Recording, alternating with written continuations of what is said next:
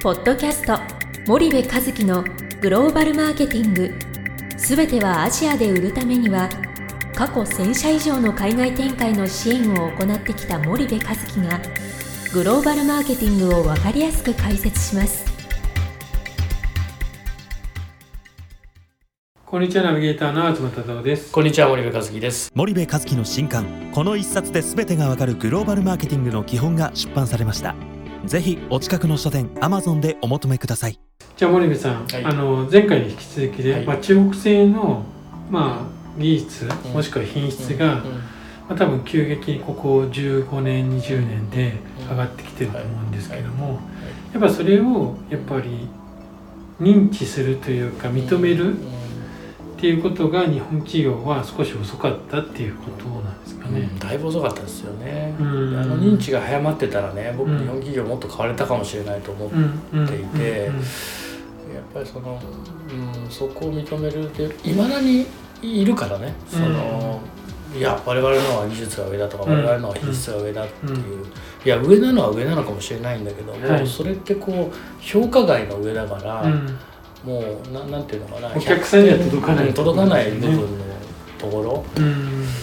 でむしろそこでもう戦ってなかったりするわけですよね、うんうんそのハードじゃなくて中身のソフトだったりとかで戦ってるわけだし、うんなかなかこうそうじゃないっていう、部分だからなかなか厳しいですよね。でそうなった時にね日本企業の生き残り戦略ってどうなるんだろうデジタル化も遅れてるわけでしょ？はい。で一生懸命今 DXDX DX って言ってるけど、うんそのデジタル化も遅れてて、うん。であの僕ねヨーロッパもねだいぶ疲弊したんですよね、うん。日本のその高度成長期60年代70年代にさ、はい。日本企業がより安くより小さくよりよく作った時代って80年代、うん。90年代ぐらいまで続いたと思うんだけど、はいあの時代アメリカ欧米の企業も苦労してでも彼らね特にヨーロッパの企業はねあの唯一無二の存在になったでしょう。うん。例えば今バッグなんて世界中で作れるじゃない。はい。なんなら日本の職人の方がよっぽどいいバッグ作れるのに、うん。フランスのエルメスっていうブランドも圧倒的で唯一無二じゃうない、ん。ルイ・ヴィトンもそうでしょ、はい。こういうブランドってヨーロッパにあるでしょ、うん。でピアノとかもそうなんだけど中国製のピアノがめちゃめちゃ安くて、まあはい。中国人の子供さんピアノを習わすって、うん。あのあってさ。うん。で日本にもヤマハがピアノいいピアノを作ってますけど、はい。まあまあ中国製に比べたら全然高いですよ。うん。でそうじゃなくて、えっと、スタインウェイサンズってえーヨーロッパにありますけど、うん。1500万とかするピアノ、はいはい。もうここの域まで行くともう芸術品みたいな、うんでそうするとこう安いのだったらもう中国製でいいやってなっちゃうんだろうなと思っててね、うんでもスタインウェイサンズまで行くともう唯一無二だから、うん。要は負けようがないんですよねここまで来るとね。そうでこれってさっき言ったさっきじゃねえや前回、うん。うん、言ったあのテレビの話でもそうだと思うんだけど、うんはい。あのテレビの話も中国製なんて使わないと思ってたの、うん。使うんだもん、ぼうん。ぼ僕でもだよ、はいこんだけソニーが好きでソニーのブラウン管を14歳からずっとはいはい。見ててソニーずっとテレビだったのが次のテレビはもう僕中国製にしようかなと思ってるぐらいだから、うんうん。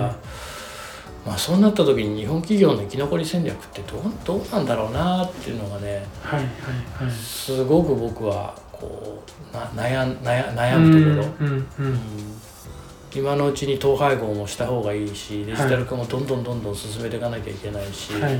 でこれからビッグデータの戦いとかって言われ始めたらね、うん。もうどうすんのみたいな、ううん。ん産業構造大きく変わるわけじゃない。今まではい。メーカー主導でね、メーカーがピラミッドの頂点にいて、うん。完成品メーカーが。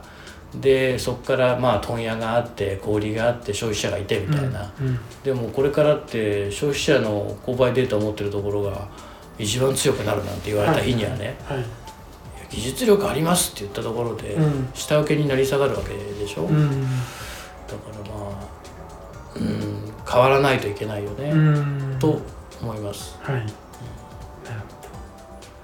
ほど。まあ変わっていくためには、まあ、まずは中国製の品質がいいっていう良くなってきてるってことがやっぱりうん、認められないとなかなか難しいっていうところありますよね。で10年後20年後に本当に彼らの存在があった時に自分たちってうん。必要なのかっていうことをやっぱり直視しないとそこから逃げてたら、多分次のイノベーション絶対埋めないんですよね。